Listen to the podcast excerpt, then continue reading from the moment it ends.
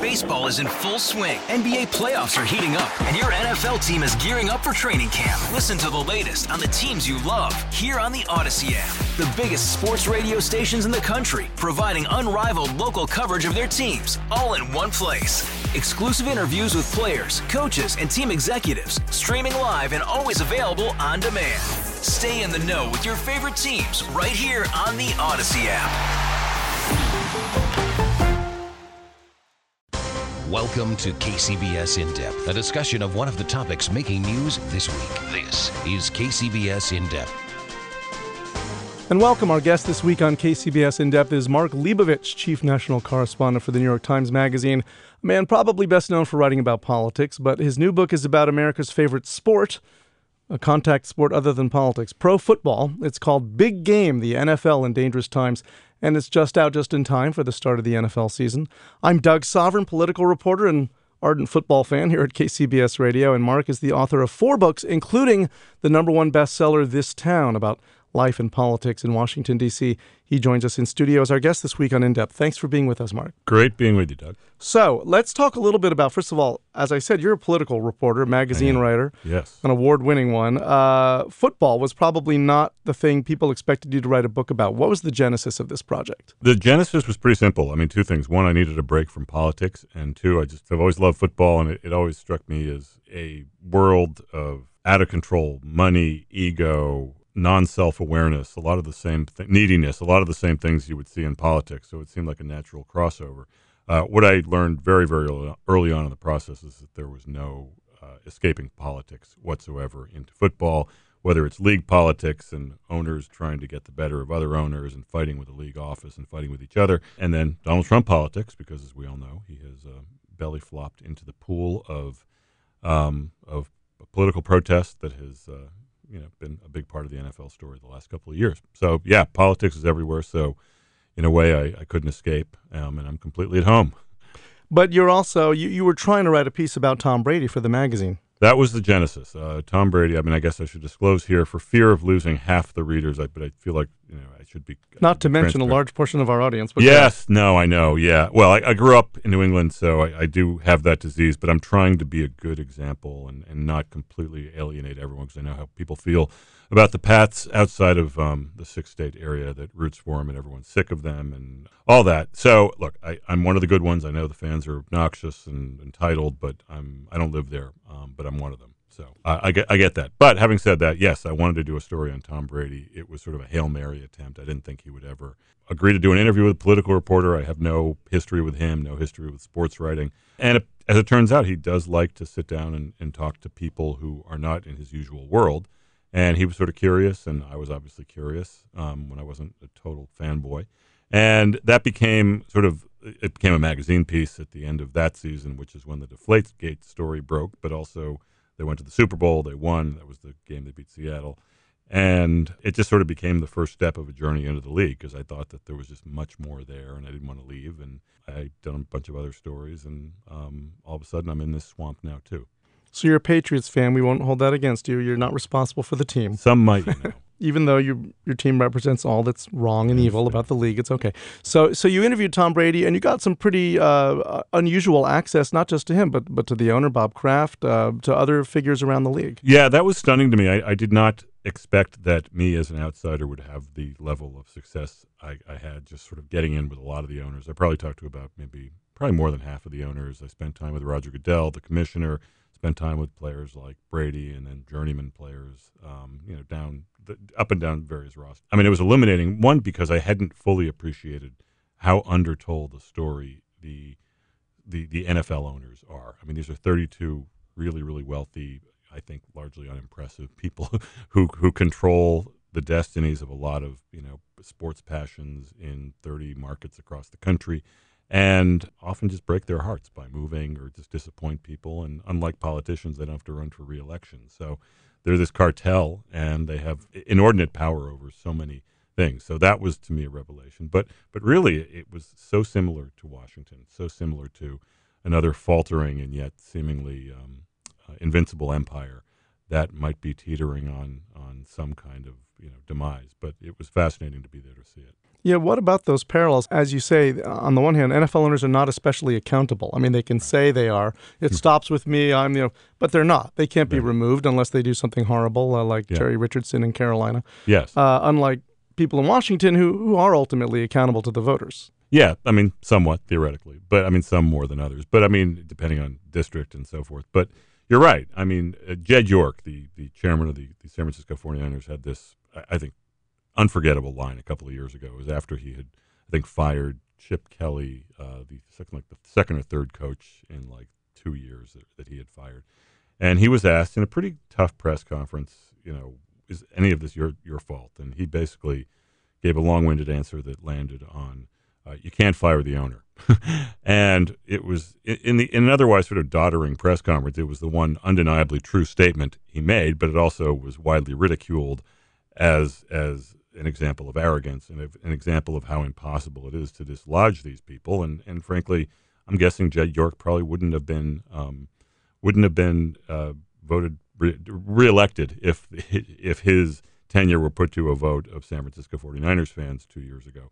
Maybe a little better now, but maybe not. Um, certainly, where I live, Washington D.C., Daniel Snyder, the owner of the Redskins, would probably struggle to get into double figures of percentage, but he doesn't have to go up for reelection. So, yeah, it, it is unimpressive. Um, I was stunned by how how many you know people I got a chance to sort of see up close how unimpressive they were, and the results. You know, a lot of them aren't very happy with, but that's the book. Yeah, I was wondering about that, but you know, you say unimpressive. I mean, some of them are very significant figures in business. They've made fortunes. Others are like Jed York. They've, you know, they're several generations removed from the original.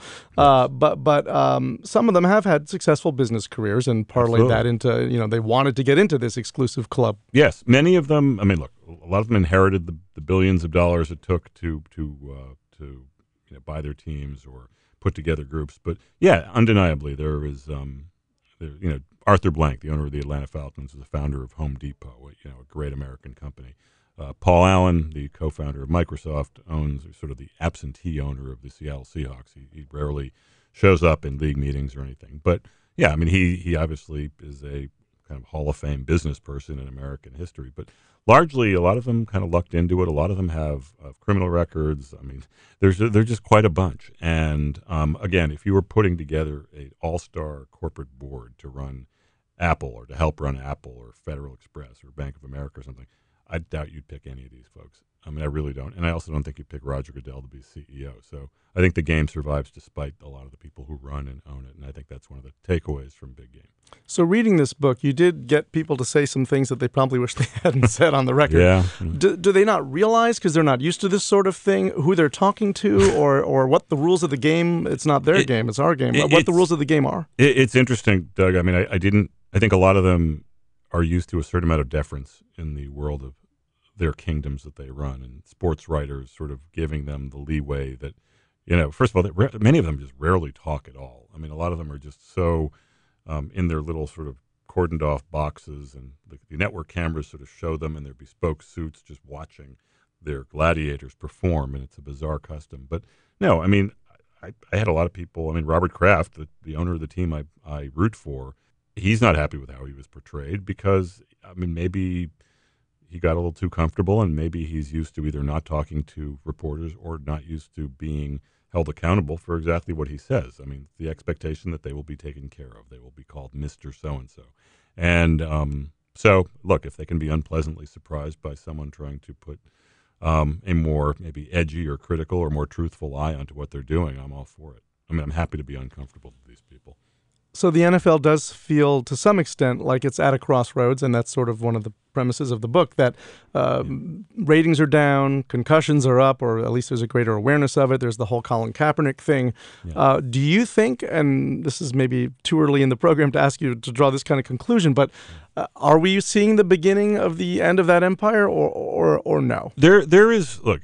There's a sense of real precariousness within that empire. I mean, certainly. I mean, the numbers aren't going down rapidly. I mean, I think the TV ratings the last couple of years have clearly declined. I guess this year is going to be interesting to see how wh- whether that's a trend or a phase. Um, I mean, if you go by the first week of ratings, you know, Sundays, last Sunday's games, the first week of the season, they were up. So you could also go by the first Thursday night game, that was down. So people are going to probably overreact to all these things, and of course, the president of the United States is going to help people overreact by um, doing this weird end zone jan- dance every time ratings go down.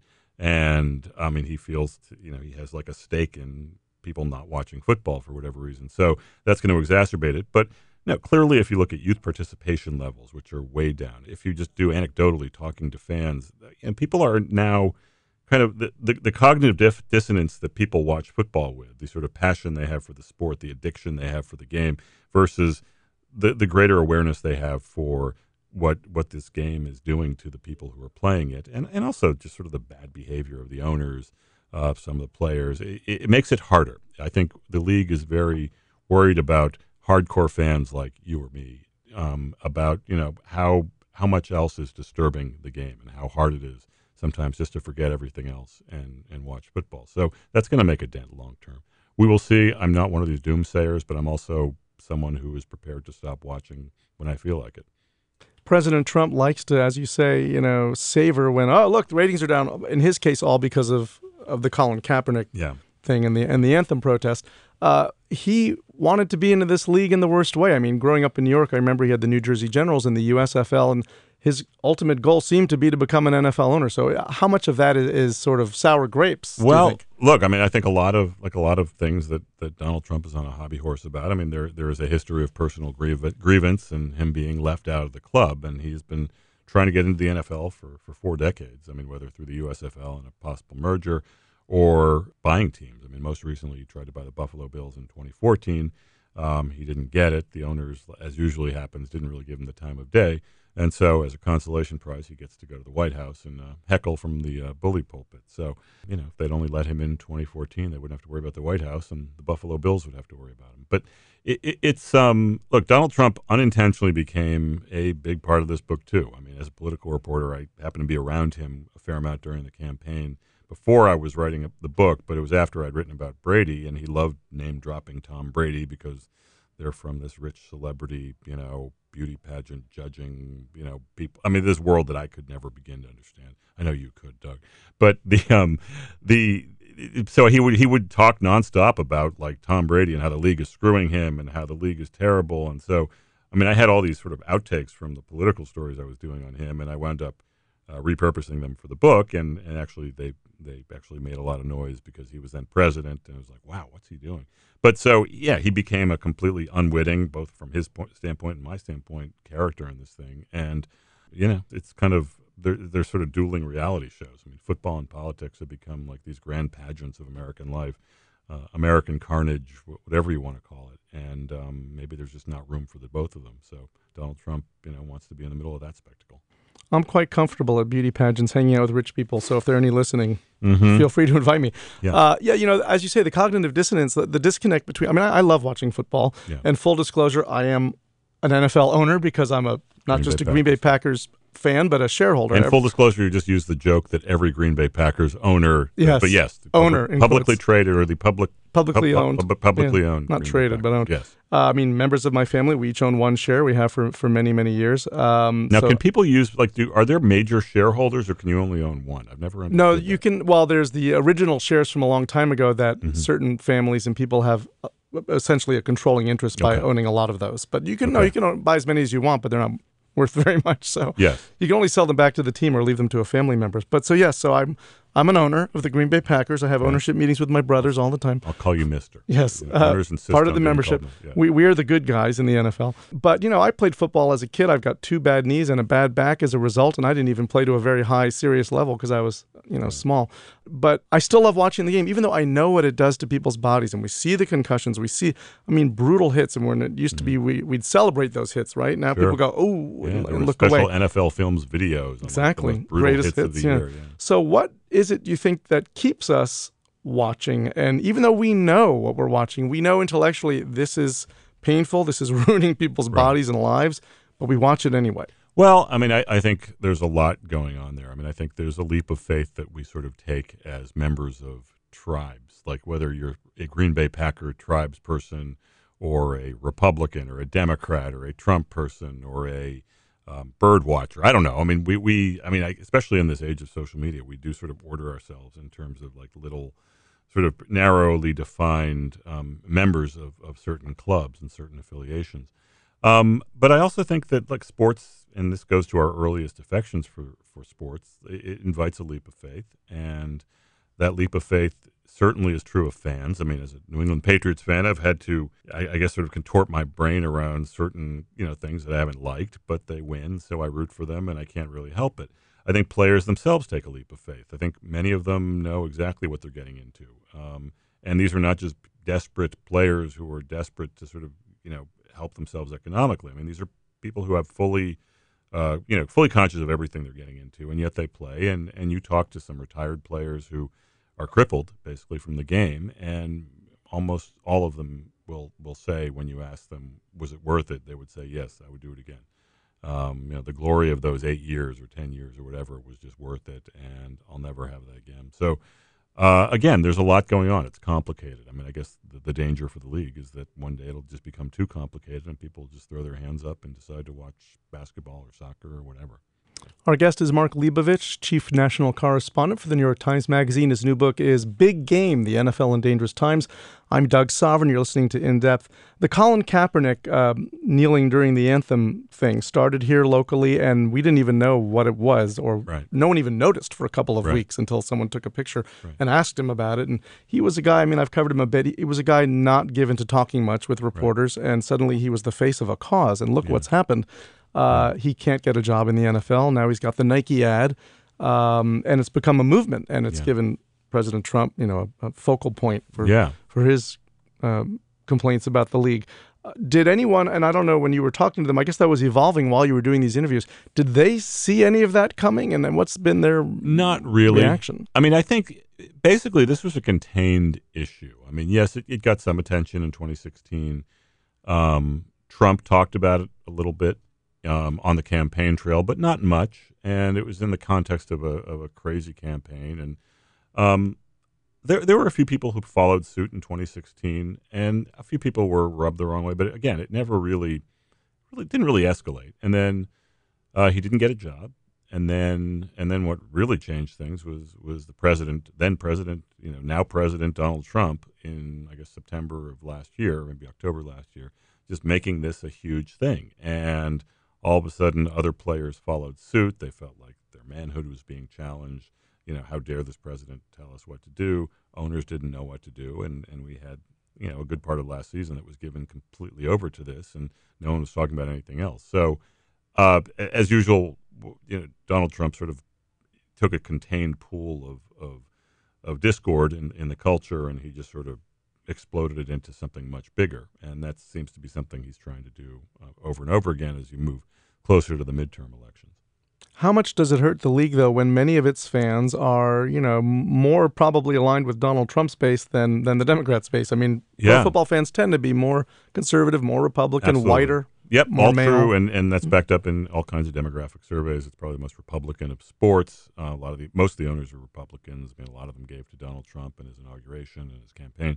So um, you're right, though. Traditionally, liberals have been suspi- more tended to be more suspicious of the NFL because of the violence, because of the kind of over the top patriotism, the kind of military ish culture around the game. But Donald Trump has also turned it into this culture war grenade that the white can feel that that the white, predominantly white conservative fan base um, of of a lot of NFL teams can can feel like like is something taken away from them. They are affronted by players kneeling. They believe that like when Donald Trump says that, that the NFL has sort of become like a, a soft game and that it's a metaphor for the softness of, of America. Um, that that's like a valid culture war issue too. It's like political correctness, it's permissive liberalism. So, I mean, Donald Trump has helped round out the profile of the NFL, always giving people something to hate, and it's a much more it's a much more uh, polarizing thing on the right now than it was before. How typical and emblematic is it of the NFL that they didn't know, and maybe still don't know, how to handle this controversy? Oh, it's totally typical. I mean, they have no idea how to handle this, and and I think what, what was interesting about this issue is that my personal view is I thought they sort of handled it last year by doing nothing. Um, they sort of kicked around possible uh, remedies, possible solutions. Jerry Jones, Daniel Snyder of the Washington Redskins, Bob McNair of the Houston Texans, they all sort of wanted a you must stand policy. Donald Trump obviously wanted that. Roger Goodell, the commissioner, uh, resisted, and they didn't do anything. And by the time Trump kind of moved on to something else, uh, the league was sort of like by the end of the year, it was just like another year. No one was really keeping track. I mean, there were great playoff games, great Super Bowl.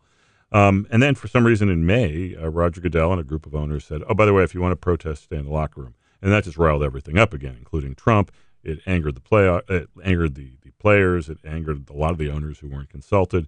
And now they, the, so they subsequently reversed that a few weeks later. Now they don't have any clue what to do. And there, there was a report out of ESPN a couple days ago that that's going to be put off for another season. So I don't know. No, but that that is very emblematic. They they are great at turning mountains into molehills or just self-inflicting whatever whatever mess they they want on a given season. Yeah, Roger Goodell. I mean, Pete Rozelle was a visionary in many ways as a commissioner. I, I you know, again, being from New York, I remember Roger Goodell. He's a little older than I am, but his dad was a senator, one-term senator, Charles Goodell. Yeah, a feckless senator appointee who had no chance of getting reelected or elected. Right. And Roger Goodell was his, you know, preppy little boy. Right. Uh, I mean, I remember this kid, uh, yeah. and. Um, now he's the commissioner of football. He kind of rose through the ranks. Well, he he did. Well, first of all, Charles Goodell. I mean, he might have been feckless, but he took a very, very courageous stand on the Vietnam War. I mean, he was he was Nixon's candidate. Uh, you know, he he suggest you know he Nelson Rockefeller appointed him to the Senate after Robert F. Kennedy was assassinated, and Charles Goodell, you know, went from an otherwise unmemorable to taking a pretty courageous, you know, especially for a Republican in the late '60s, stand against the war, and so he lost his job over that. I mean, he was not he did not win re-election, and so Roger Goodell sort of saw up close. I mean, what it, it is to have someone you idolize uh, take an unpopular stand, you know, lose your job for it. Um, and yet, you know, I maybe be rewarded through history or something. But but but Roger Goodell, all he wanted to do growing up was be the commissioner of the NFL, which is bizarre because, you know, he was a Colts fan. You'd think that like he'd want to be Johnny Unitas or Raymond Berry or something, but no, he wanted to be the commissioner of football, and he got a job right out of basically right out of um, college and and got a job as an intern, uh, PR intern for the New York Jets. Eventually went up in the league office, kicked around, and eventually was named commissioner in 2006. So, uh, yeah, I guess he got his dream. And um, you know, Roger Goodell is, I, to me, uh, obviously the most you know unpopular of sports commissioners we have. I mean, he couldn't get reelected if it was put to a fan vote, but he makes the most important. He, he makes the most important constituency happy, which are the 32 owners. Well, that was my next question. Here's a guy who makes $40 million a year. We've written his career obituary several times, yet he's still commissioner. Is that simply because he's only really accountable to those owners and he's doing their bidding? Uh, simply because, yes, that is exactly why. Um, I mean, look, if, if, you're the run, if you're the head of a trade association, which he effectively is, you got to keep the CEOs of the trades happy, and that's the model that he needs to follow. And the single most important thing he can do for these 32 members is make them billions and do- billions of dollars more than the billions they already have, and he's proven good at that. And I, have said before, I mean, the NFL basically is a is a drug a drug lord, and the league, you know, its its customers are just a country full of football junkies. So. Um, the the cause uh, uh, the the um, the supply and demand is is very much skewed to their advantage, and that's backed up by TV ratings and revenues and all the things that, that owners like to see. Is there any particular anecdote or story you want to share that's in the book that uh, you might want people to know to, to get them to buy the book? yes, well, there's one on every page. I mean, seriously, it, it is. I mean, despite all of the very serious existential things we're talking about, and the fact that I'm a terrible, should never be trusted New England Patriots fan, and again, I apologize. Um, I, I, do think it's a fun book. I mean, people like are sitting someone on a plane next, sitting next to someone on a plane reading the book, which is always weird, but they were laughing repeatedly, so it's good. I want it to be fun, and, and I try to, you know, not be overly serious about about things, even though it's an overly serious time. Um, there's one story which is, uh, I think, it sort of distills how sort of the, the beauty and the nostalgia and the power and also the tragedy of football all into one. I was at a Hall of Fame induction in Canton, Ohio, a couple of years ago, and they wear all these sort of canary yellow jackets, gold jackets there now, the, the Hall of Famers, and they all come back to Canton, or many of them do, every summer um, for the induction ceremonies. And they said the, the head of the Hall of Fame says, "Welcome home." So there are signs all over Canton saying "Welcome home" to the Gold Jackets, and it's very Americana and very schmaltzy and kind of cool. Tony Dorsett, the great running back for the Dallas Cowboys, um, who you know you and I watched growing up, um, uh, and he was there, and I recognized his very boyish, still very boyish face. And there's something about being around these great players that all sort of critical or all, all sort of respectful distance just sort of immediately melts away. And I just ran right up, right up to him, ran right up to him and said, "Tony, I got to say, I'll never forget watching that 99 yard run from scrimmage." You had against Minnesota on Monday Night Football. I watched it with my brother, and we were 14 years old, whatever it was and he immediately came back and he said, you know, there were only 10 men on the field for us then. Ron Springs, the, the, the fullback, was confused and he stayed in the sidelines. And, and another thing, that record can only be tied. It can never be broken because, you know, of course, you can't start a play from the end zone. So 99 yards is a only tieable record. And he said he remembered exactly the, the, the date, the formation, um, who was where, who threw the key block. And what's amazing about that story is I've read enough about Tony Dorsett over the years to know that, like many former players, his life is ravaged. His body is ravaged. His mind is ravaged. He can't remember anything about what he did 10 years ago. He's or 10, 10 minutes ago, um, what he had for breakfast. And, you know, he, he's one of these people who just has sacrificed immensely for those memories. And you, um, you ask him, you know, would you do it again? He said, yes, absolutely. Um, you have that all mingling very close. And I thought that was really powerful.